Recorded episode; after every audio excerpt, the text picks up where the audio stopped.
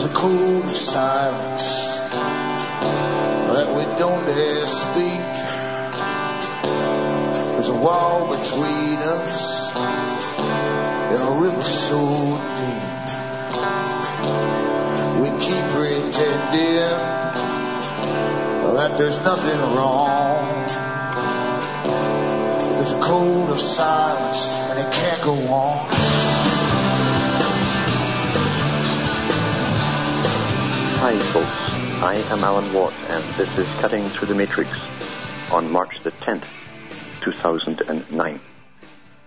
I always give this little talk at the beginning for newcomers because there's always people coming into the show. And word sometimes does travel slowly, sometimes quickly, but eventually they come round and they listen to the show. And there's more and more people joining all the time. So I advise them to go into cuttingthroughthematrix.com website and you can have hundreds of hours of talks I've given in the past to listen to, where I try to give you a bigger picture than the one the mainstream media gives you, or the history books that are dished out to your schools will tell you, to show you how the big game is really played. And the fact is, we're living in an agenda, an agenda that encompasses every political party of the mainstream that's out there in every country pretty well. It's been here for a long, long time an agenda that's not pleasant whatsoever, if you knew what it's already done to you, you'd have to take action. And there's a lot I don't speak about that I do know about what's happened physically to people too and why, and the causes and the reasons for it, because nothing happens by accident on a large scale unless it's planned that way.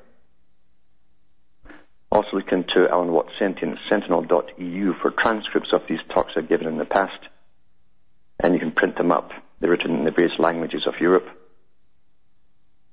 And as I say, we're living in an agenda, an, incredible agenda, really.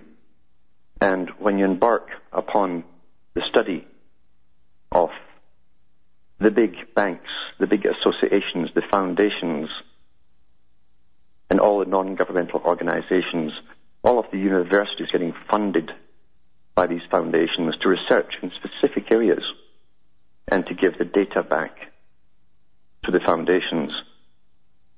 And these foundations, as I say, are supported by bankers, multinational corporations, international corporations, and the pharmaceutical companies. If you want to know why people are so sick, you have to do your homework and go in to who really manages your food. And the big chemical companies, they go hand in glove with them all because they all know each other. They're all tied together and have known each other for at least a couple of hundred years, all of these families, and a lot longer, by the way. In military strategy, you go for the basic things first, even when you besiege a town or a castle in olden times, you go for the water supply and the food. Very simple. It's also been known by archaeologists and those who studied ancient cultures. They experimented, even in Egypt, with specific diets for slaves to see how efficient yet dumb they could make them. How much energy they should have, enough to do the work but not to revolt. And when your body is lethargic, your mind is lethargic too. Very old lesson that's never been lost and look around you today. I've given many reports in the past about the food we're eating, what's in it, even the fact that mercury has been used all along for 50 years for processed foods. And you wonder why people are physically falling apart. They can't handle the artificial sugars that they're given now. They're pretty well synthetic. They blow up like balloons on them. They can't handle the processed, modernized hybrid oils. They get obese and overweight. That's why it's been done. You don't want to conquer a world and you've got a healthy population to fight back. Back with more after this break.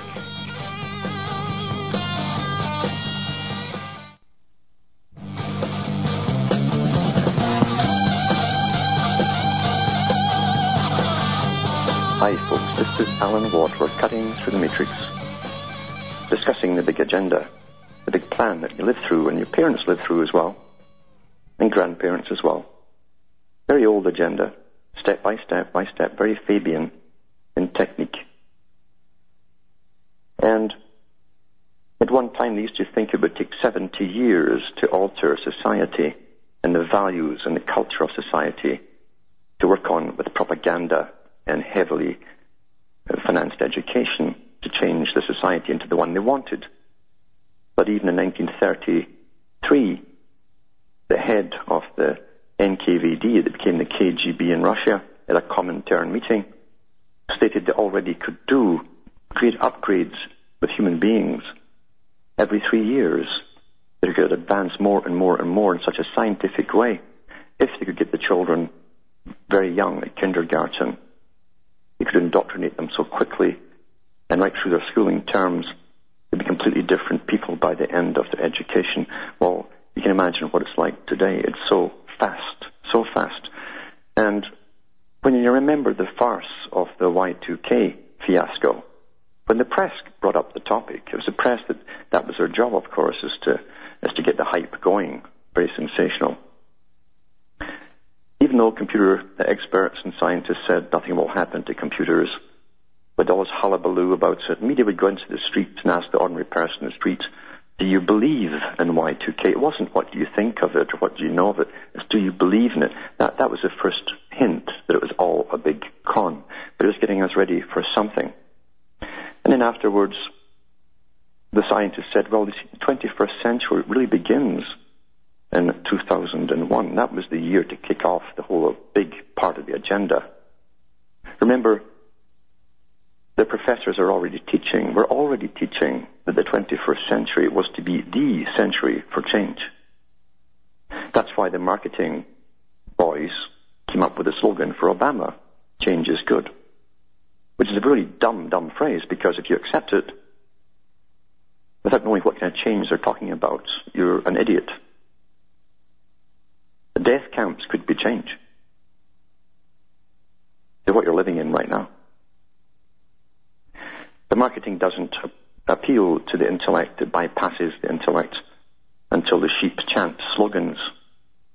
And after all, Lenin said, we shall win by slogans. What's happening in this world, and it is a world war.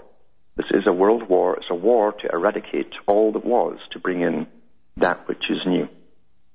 Completely new. And people are probably bored stiff of the whole Cold War era and the pre-Cold War era to do with communism versus capitalism. It was all a big con because the capitalists funded communism to begin with.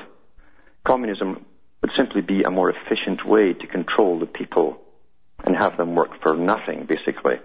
That's what Orwell's Animal Farm was all about, if you read right through to the end. But it was also a way to bring in a new society. The society that Bertrand Russell, Julian Huxley, Aldous Huxley, and many, many others talked about, where the children would not be contaminated, and that's the terms they use, not be contaminated by their parents' prejudices. And we do have that today. There are parents now in Britain who are going to be fined or charged, maybe even imprisoned, if they refuse to allow their 10 year old and under children attend the new gay sexual classes in school, regardless of their religion. And what you find under liberalism that, that, that was a disguise for all of this for a long, long time. What you find underneath it, under all this tolerance nonsense, because that's all it is, is tolerance nonsense. They're the most intolerant group ever because it's their way or no way, you see. Not only that, they will put people in prison with people with opposing views on anything because under the communist ideology, they're contaminated, their thoughts are contaminated, and they can pass on those contaminated thoughts to other people. God forbid they pass on those values or what they call contamination to the young.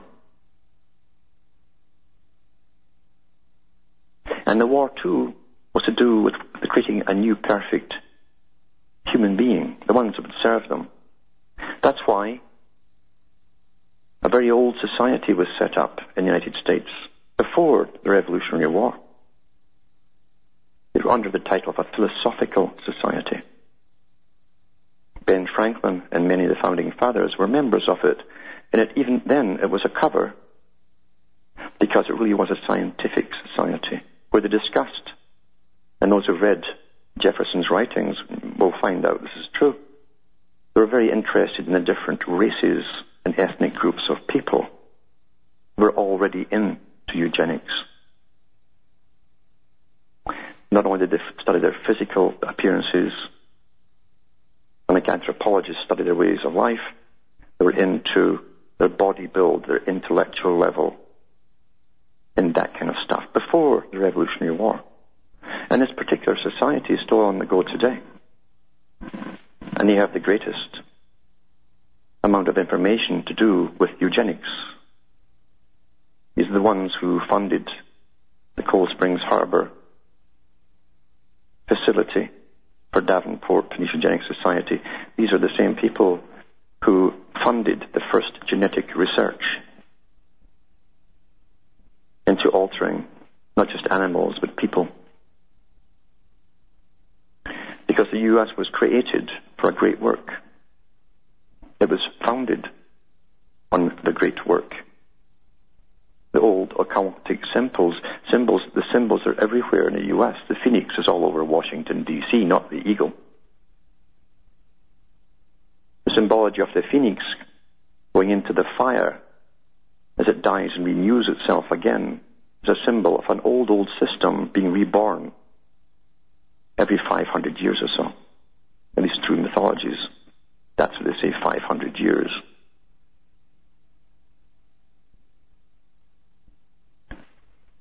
It's astonishing how time can eradicate history, and I've got old, old books written right after the Revolutionary War, which give you a completely different spin on things, stuff what actually happened, and all the fights that went, on about different parties already involved with uh, different ideas on freedom and what freedom is, and freedom for who and whom. And it is true that Franklin himself said the system, and Jefferson backed him up. The system would only work so long as the, the culture remained as an agricultural society, where everyone was self-sufficient. Once they went into commerce and specialization and left the farms, they'd lose their self-sufficiency and would be dominated by the monetary elite. Happened very quickly. In the 1800s, and you can do many searches for these topics, mainstream documentaries have been made about the factory towns, where you were owned basically by the boss who owned the factory town. They were all over the US. They already had them all over the UK and parts of Europe too. That's where it all came from. And you would earn your money, just enough to pay the rent the company factor, and the factor, of course, gave the rent to his boss, who owned the whole town. So the money that you earned was going right back into the guy who owned the town. He'd own the stores and everything. He'd even bring in a preacher, and they selected the preachers to keep you humble and content. These are the real stories that went on within the United States. But behind that was a, a bigger plan. And for anyone who studied uh, the Owenites, the Owen Society, the Utopians, high Freemasons, who, and he wasn't the first one to try this, Voltaire did the same thing, but they started their own towns. They owned the towns. And if you wanted to get married to anyone in the town, you had to come before the person who owned it with your wife and they would literally say if you were matched up well or not. And they had the final say. The boss had the final say. These were experiments in eugenics. Nowhere else in the world was there the ability, because of the way it was set up, was America to try out eugenics in a big, big way. I talked about the Oneida Society before. The Oneida Society, you find that the leader knew exactly what he was doing when he set it up, and they went under the guise or cover of Christianity. But they were also given incredible amounts of land by very rich people. In fact, one of the, one of the guys, the, the guy who ran the organization at Oneida, his cousin became a president of the United States.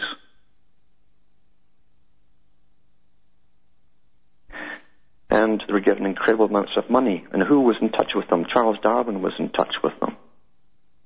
Because they put out newsletters on how they mated up the people and what kind of offspring they'd be. It was forbidden to meet with anyone who wasn't authorized. And even then, there was to be no emotional contact whatsoever. Every week you'd have two or three different partners. It would depend. And had a person who assigned partners to everyone else. It's never been said what happened to all the unwanted offspring that there must have been. And it isn't until the 1948 or so, or just after World War II, perhaps because of what was happening in Germany, the eugenics side of things, that they burned most of their records. Why would they wait all of that time to do so? So the U.S., as I say, was set up with so many loopholes to allow this kind of thing to happen. It wouldn't have been tolerated anywhere else. Eugenics, eugenics, eugenics, from the beginning to the end. Even some of the, the founding families that created their organizations wrote copiously on how proud they were of their family, perfect lineages. Back with more after this break.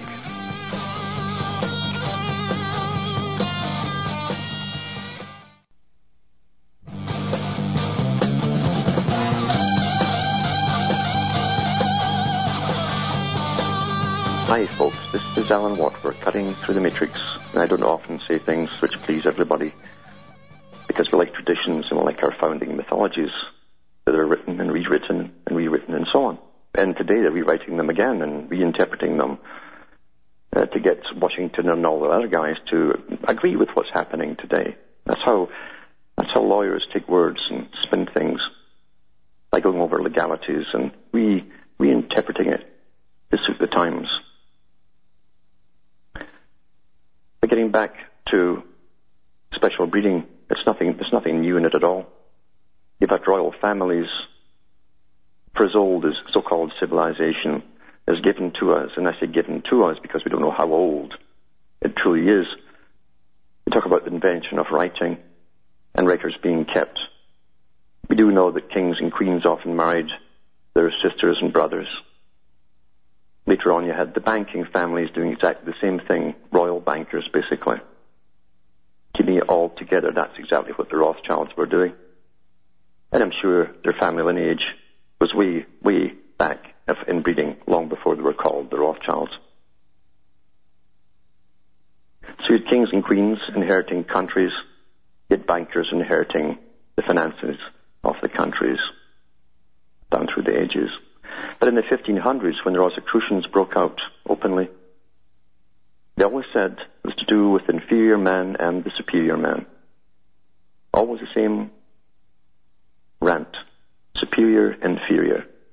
Go back all the way to Plato when he gives the, the dialogues, the, the talks he gave supposedly in his, to his students, his questions and answers, his dialectic approach as to why some people know some things easily and can pick up on geometry, for instance, and other ones have a hard time.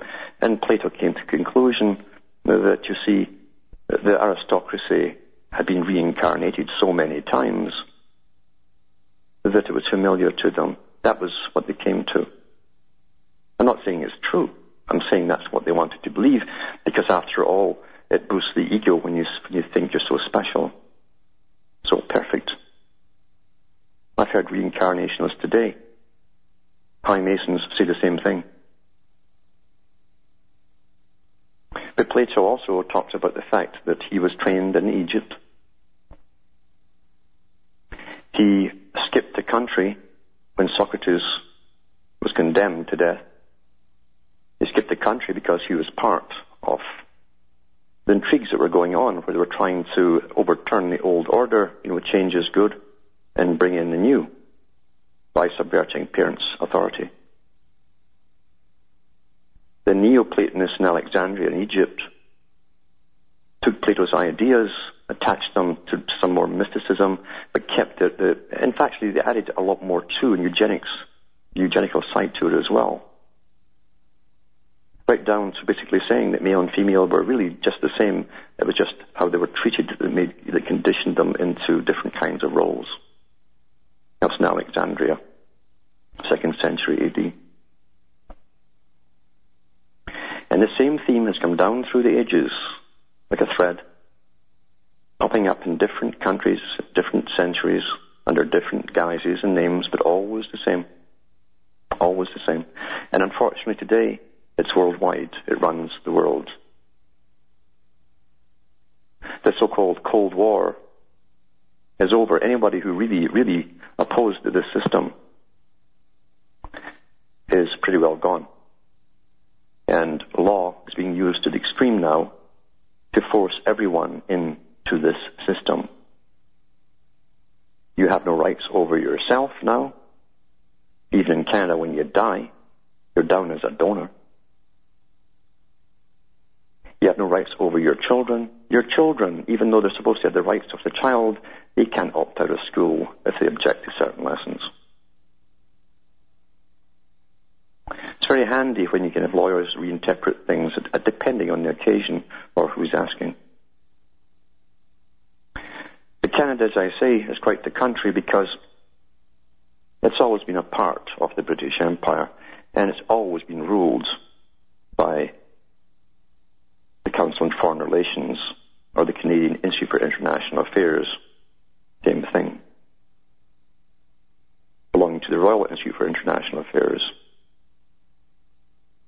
And it was very evident in this country, in Canada, when Pierre Trudeau got in as Prime Minister, he even said it. He said, we said we'd get in. He wasn't talking about the Liberal Party because he had been head of the Communist Party for Canada as far back as the 1950s. He led the Comintern, young Comintern meeting from Canada to Moscow in 52. And yet not one newspaper all these conservative newspapers with all their intelligence networks mentioned that fact. And drastic changes happened ever since. Accelerated in Canada, accelerated in Britain and throughout Europe at the same time, primarily to do with immigration and accumulating massive debts, which we never had before.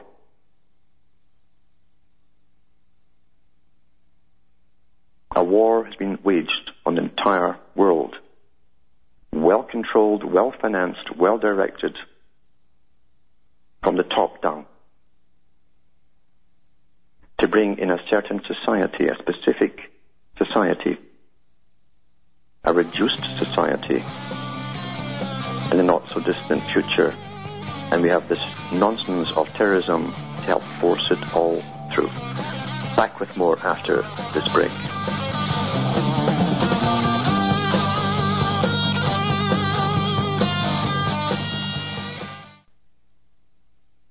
You're listening to the Republic Broadcasting Network because you can handle the truth.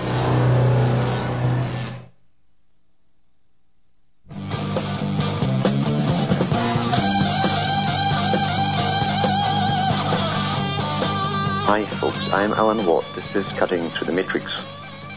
And I'm going to read an article, then take some callers, but just finishing on what I was saying is the reason for the multiculturalism being pushed from the top was because they already had 2001 planned.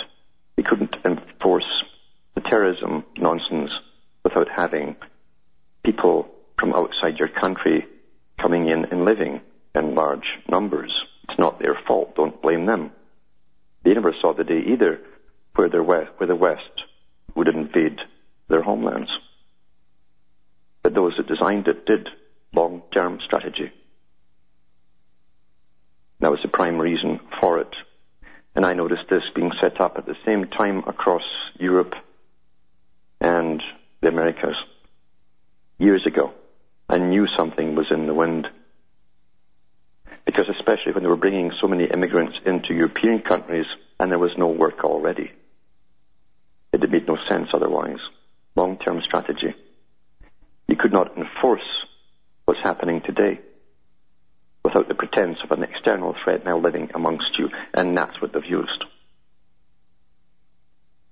The end justifies the means. It wouldn't matter if it blew up 10,000 towers as long as it got this agenda started off.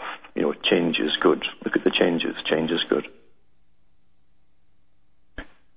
This is happening in Canada right now.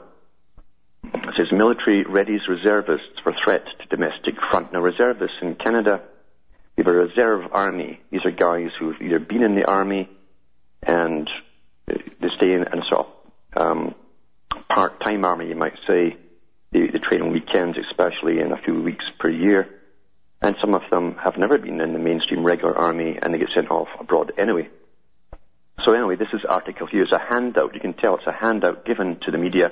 This is from the National Post, Canada, Wednesday, March the 4th, 2009.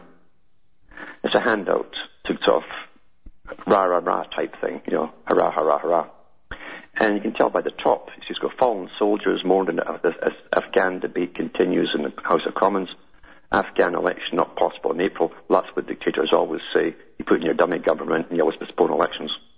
Editorial realism in Afghanistan, but then here comes the real story. So it's already getting you prepared. Even, even the layout you see is psychologically preparing you for what you're supposed to read, which is a PR story given out by the military to the media. This is Master Corporal Brian Walsh, Department of National Defence Reserve units across Canada are being trained in securing perimeters in case of an emergency. Securing perimeters in case of an emergency. The Canadian military has embarked on a wide-ranging plan to turn its reserve soldiers into focused units trained and equipped to respond to a nightmarish array, a nightmarish array, there you go, of domestic threats, including terrorist dirty bomb attacks, biological agent containment, Arctic catastrophes, and natural disasters. Hmm? Just suddenly they're doing this, you see. The creation of seven units within each region of the country, including unusual all-terrain vehicle ATV squadrons and perimeter security teams to cordon areas of potential devastation. Now, ATVs are used for country areas, get through the forests, etc. Appears to reserve soldiers for operations on the domestic front while freeing regular force soldiers to concentrate on foreign battlefields. It says there's a recognition, certainly within the military, and we've heard that the government say that domestic security is the number one priority. A number of these conclusions came from the post-9-11 world we live in, said Brigadier General Gene Cullen, commander of the Army in Ontario, during an exclusive interview with the National Post. That's when the National Post was summoned to the interview. And it goes on and on and on about all the things that could happen, you know, everything that you could possibly imagine could happen, they're going to fight it. But, but it says include perimeter security teams prepared to cordon off an area if there was an atomic detonation, a nuclear accident, or similar source of wide contamination, and Arctic response groups that are trained to equipped and equipped to live and operate in the far north. They will have had them for years under NORAD. So it says here, when you scroll down, they're, they're ready for basically anything, home missions, and new types of training, etc. But it's mainly to do with coordinate, cord, cording off areas. Because remember, too, the NATO exercises and the NATO laws, in fact, and treaties have all signed, every country in NATO is to cordon off areas of even suspected contamination and anybody trying to flee is to be shot on sight, and I've read that before. And if whole groups of people try to flee, you have to be gassed from the air with CS gas. That's how pleasant it truly is. That's what they mean by this kind of stuff. But we also know that bad, bad things are coming. Much, much worse than that. If we think that the Soviet Union was bad, we ain't seen nothing yet. And I'm not kidding about that. Not kidding at all about that.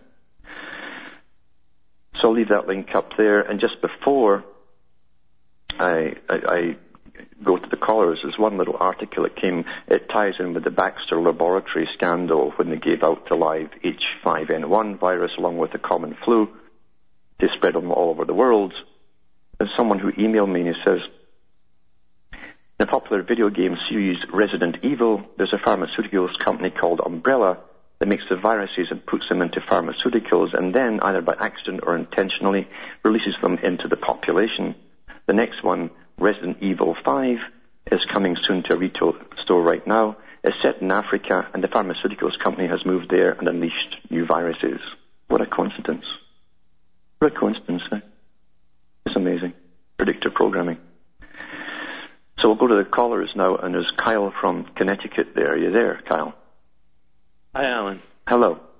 You know, I really hope people take you seriously because uh, Some can, but a lot can't, you know, because it is it's very frightening information. It's for those who don't watch television and get sucked into the strange um, nether world that, that it gets you into, they have a chance. Those who think there's still some kind of normal routine going on in life are going to have a hard time. yeah, it's like revelation of the method. I mean, they tell you what they're capable of doing before they actually do it, That's correct. or while they're doing it. Yes, yes, they do. I mean, even even with uh, one of the one of the was it the Zone or something? They did a, a a show where it was about a hijacked plane flying into the towers beforehand. You know. Oh Uh, yeah, uh, that kind of stuff. I, I mean, y- and then there was some some uh, group, uh, some music group had that on the on the cover of their album before it happened. yeah, I saw that. It was uh, the Lone Gunmen and then uh, some rap group. They were Yeah. they were pressing a detonator. That's right. And uh, I, I just, you know, I think uh, Obama's slogan was "Change we can believe in, and the change we need." And uh, I'm just wondering who we are. Exactly. Exactly. No one asked, do they? Change No. we can believe in. Who is he speaking on behalf of? Because he's never ever explained what he meant by it. Exactly, and I, and I thought it was pretty funny when I, I thought of the dictionary everybody uses in school, Webster's, Yes. and these spinsters spin their words and their legalese, and they get us to accept, you know, their meaning of a word Yes. when they have their own. They, they do, and uh, you have the World Wide Web. They do love webs. And Webster himself was a fascinating guy. You go into, I mean, he was the main orator and and uh, eulogist for most of uh, the famous people of his time in the U.S. And uh, he had incredible vocabulary, but he, he was also used by law and legal firms because he could uh, reinterpret things according to the situation by using the same words. I mean, so you're right. They've, they've always been into this. Yeah. And uh, I, I just wondered about your thoughts with uh, Obama being the 44th president, 4 plus 4, twice what our forefathers are, or the Second American Revolution, or, you know. hmm Well, for number eight in, in the occult or masonry, even Albert Pike said it is power, I think, in money. It also means completion of above and completion of below. The two circles, uh, heaven and earth, come together. Remember, they're always talking about bringing a utopia where heaven and earth come together. Yeah. Yeah. But their heaven, remember, on earth would be our hell. Exactly. yeah. And, uh, you know, I mean, I, I, I, I could see them using technology without, you know, implanting brain chips in people. I mean, with uh, cellular technology and wireless. Uh, It's being used now. It is being used now. I've got lots of photographs of towers that are being put up across Europe and some in Canada. They all look the same, and uh, these things are to be used supposedly by Homeland Security, but they give off signals within. Uh, in fact, when I do a talk on this, when I get some more information, um, I know that Persinger from, from Laurentian University is involved in this kind of thing, about 10 megahertz wavelength. It can really uh, do some numbers on your brain. And uh, he worked for Laurentian University. All these uni- universities, since the beginning of the Cold War, were financed by the CIA and the Rockefeller Foundation. So whenever they're into anything to do with neuroscience, mind control, that kind of thing, uh, by the use of drugs and so on, um, and electricity, electromagnetics, you, you, you know darn well this is part of the agenda. Now we see the towers going up. Yeah. yeah, I, I, in Connecticut here, they disguise them as flagpoles. I, yeah, I've, I've got a link, in fact, where you actually see some of the different ones made. They've even got some designed as trees. It's incredible. And the company that makes these artificial trees uh, should give you a little tour of their place as they make them. Uh, they have other ones disguised as big boulders, and they're even putting houses uh, in residential areas, building houses that look like ordinary houses, and people actually deliver mail to the house to make it look normal. But in, they, you, they showed you inside it, and it's just stacked full of this incredibly um, um, complex electrical equipment. Yeah. Yeah. But it's a mainstream. It was actually a mainstream of a, a television show that was done, and I've got the link here. Just amazing what you know they could, uh, you know, and look like blithering idiots on TV for these people, and you know nobody could believe uh, that these coincidences are a conspiracy. I know, even when the big players like Brzezinski talks about the technotronic era that would shortly be used on the public, and how people would get their opinions given to them, their emotions and everything, and they wouldn't know how it was being done to them.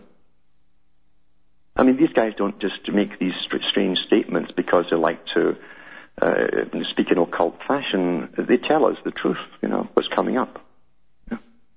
Yeah. Mhm. Um, did you see uh, Mrs. Obama on uh, the cover of Vogue? No, but I heard about it. Yeah, yeah. it's interesting. But uh, keep up the good work, Alan. I look forward to your future shows. Uh, thanks for calling. Bye. Bye. And there's Z from New York area. There's Z. Hey, how are you, Alan? I'm hanging in here. Um, yeah. Uh, sorry. Um, listen, I, the reason why I'm calling is because uh, coincidentally you started speaking about Oneida Community. yeah. We spoke about that, and I, just today I was reading a book by um, uh, Constance Noyes Robertson. Yes. Noyes, I guess I don't know how they pronounce, but that entire family basically. There were four families that Mhm. started it off, Yeah. and they all uh, pooled their money together. And back in 1840s, the money that they pooled together was over forty thousand dollars. Uh, that's right. Not only that, though, they were given a, a, a grant of land by the mayor of uh, New York, or, or the, the governor of New Yeah, in York, Ver- Verona in Oneida, yeah. and they were also given the biggest contracts uh, to start businesses off by um, companies in Canada that dealt with the fur trade. They were the only ones, in fact, making all the traps for the for the animal catching and the fur trade. Then they came into silverware, massive contracts worldwide. Yeah. Uh, Oneida Limited is pretty much the only like living, still living sort of factory that's there. That's you right. But what, what they were into was just absolutely astonishing. I mean, they were into pedophilia, um, protected from other people and, and other communities by the state itself. That's right. And- And, uh, rich landowners actually pretend, protecting them uh, in the newspapers. While some newspapers were attacking them, uh, rich landowners, quote unquote, from this book that I was reading, Yeah. uh, they were defending them. Uh, that's know, correct, Mason- because it was a Masonic experiment from the very beginning. Yeah. Uh, interesting. The book I was reading is called uh, Oneida Community and Autobiography, 1851 through 1876. If anybody's interested. Yes. But uh, I, I wanted to ask you a question. Um, here where I work, a lot of people are members of the Lions Club, Yeah. and I just today I got invited to join them. Yeah. Um, what do you think I should do? Because I do want to help people, but I don't want to get involved in any sort of uh, business uh, where I'm just used. So, well, what, what do you think? And I'll take that off air. And I hope you're well. Oh yeah, by the way, the check is in the mail, so I'll talk to you later. I appreciate that. Thank Bye. you. Yeah, I, I myself am allergic to clubs, uh, especially when they're that they're kind of um, respectable. Uh, it's the same thing as, as uh, I think Groucho Marx said. He says, "I wouldn't join any society that asked me to join as a member." And that's how I think of them. You'll find again, you'll find this, the same uh, Masonic groups uh, who also have affiliations with these clubs. They're often members from, from different lodges, and they, and they go into the Lions Club, and they wield a little bit of power in their area in the community. And, and I tend to have nothing to do with, with those kind of people whatsoever. I also look into are they affiliated with the United Nations? You'll find that with even the Rotary Club. They're all for all of the United Nations mandates in your area. So I personally, I, I just stay clear of them. There's always an, an, an ulterior reason for them existing, something else going on. And what is the lion anyway? The king of the jungle. I think everyone knows about um, uh, the the old the, the movie came out with Walt Disney to do with the King, the Lion King, by Rudyard Kipling, and Kipling himself was a high Mason, wrote a lot about it. He again was a supremacist himself, uh, of being elitist uh, genealogy type, and that's what the movie was about. The lion. So wherever you see the lion, that's a symbol of that very, very thing. The lion, king of the jungle. Who's the jungle? It's you people out there, the ones at the bottom of the pyramid. And now there's Derek from Philly. Are you there, Derek? Hi, Alan. Yes. Uh, I'm here. Can you hear me? Yep. Okay. I was speaking before about it was a video game called Resident Evil with the zombies, and that that's just one video game, and uh, and excuse me, that's just one video game of a type. Uh-huh. Uh, and many different types of movies as well that are almost all exactly the same or very similar, where a giant corporation or government releases some sort of chemical or virus that turns that people brain dead into zombies. Quote. That's right. I, I, I knew there's quite a few of those movies out, and, and they're kind of silly, but you wonder why on earth they're making so many of these silly movies that, that are not really great hits, you know? Exactly, and it's just I, I've I've had kind of maybe a premonition, I guess. I'm thinking long future. They might do that. So all the kids now nowadays, people my age, 20s to 30s. You know, one of the first movies they made about that was called uh, The Last Man on Earth, and uh, I think it was with his Christopher Christopher Lee that was in it. That's how far back they're making them. For the zombies, some for some reason attack the normal people. well, I, yeah, hold on, and I'll come back after this break.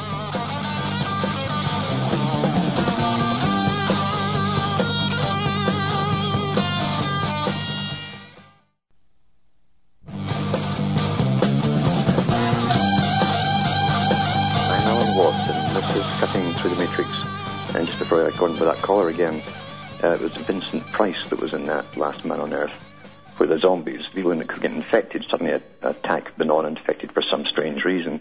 The same scenario they've remade it over and over and again with so many movies. Uh, it, it makes no sense at all. Are you still there, Derek?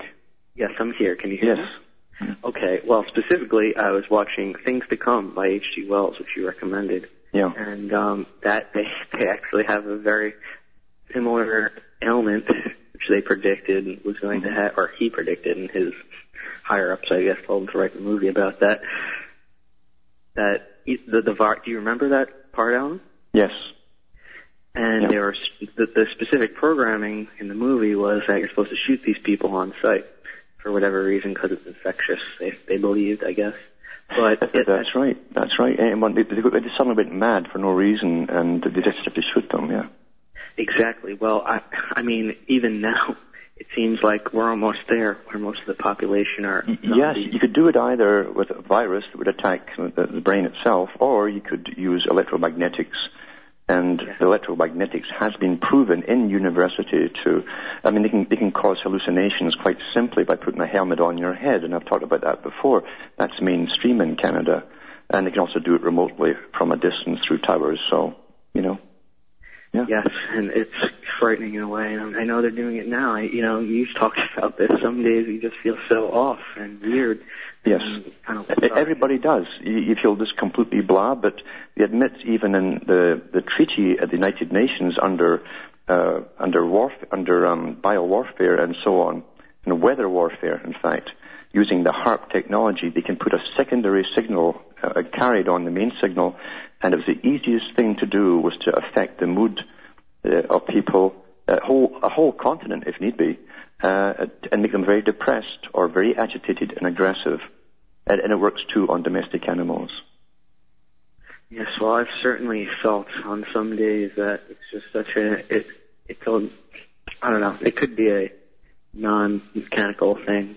Everything. We're, al- we're also being sprayed like crazy, and, and uh, they will not discuss the, the spraying that goes on. And it started um, in earnest, at least, uh, in uh, 98. That's when it started in earnest. Uh, I looked up one day, and I had about 20 crisscrosses across the sky at low level. Eventually, they started getting higher up, but but we're, all getting poisoned. There's no doubt whatsoever. They know what they're doing, though. They want a placid, sick population as we go through these. They call it times of changes or transitions, the century of transitions. It, makes perfect strategic sense from a military standpoint if you plan to completely alter society and restructure it and even reduce the population and get people to accept things they would never normally accept. It's a, it's military strategy. Yeah. Well, one thing I wanted to speak about, and that's all, you know, it's obvious it's a military strategy against Mhm. the human race, or maybe not even the whole human race. Maybe they know who specifically they want to be attacking, but that's another point entirely. But I wanted to mention that you talk a lot about Plato's Republic, and I'm sure the elite they speak about it a lot as well. And um, it's actually Plato was before Jesus, right? Yeah, it was about 350 or so BC. So, well, it just seems to me that, you know, I know how corrupted the New Testament is. You know, if you say Jesus, the New Testament represents Jesus, that would be something like unbelievable to me. But maybe, you know, they've done the same to Plato in a way to make him their representative, even though he has nothing to do with them. I'm sure he's definitely definitely a sort of spokesman, at least they all quote. But I hear the music coming in, and that's it from me in Ontario, uh, uh, Hamish in Ontario, Canada.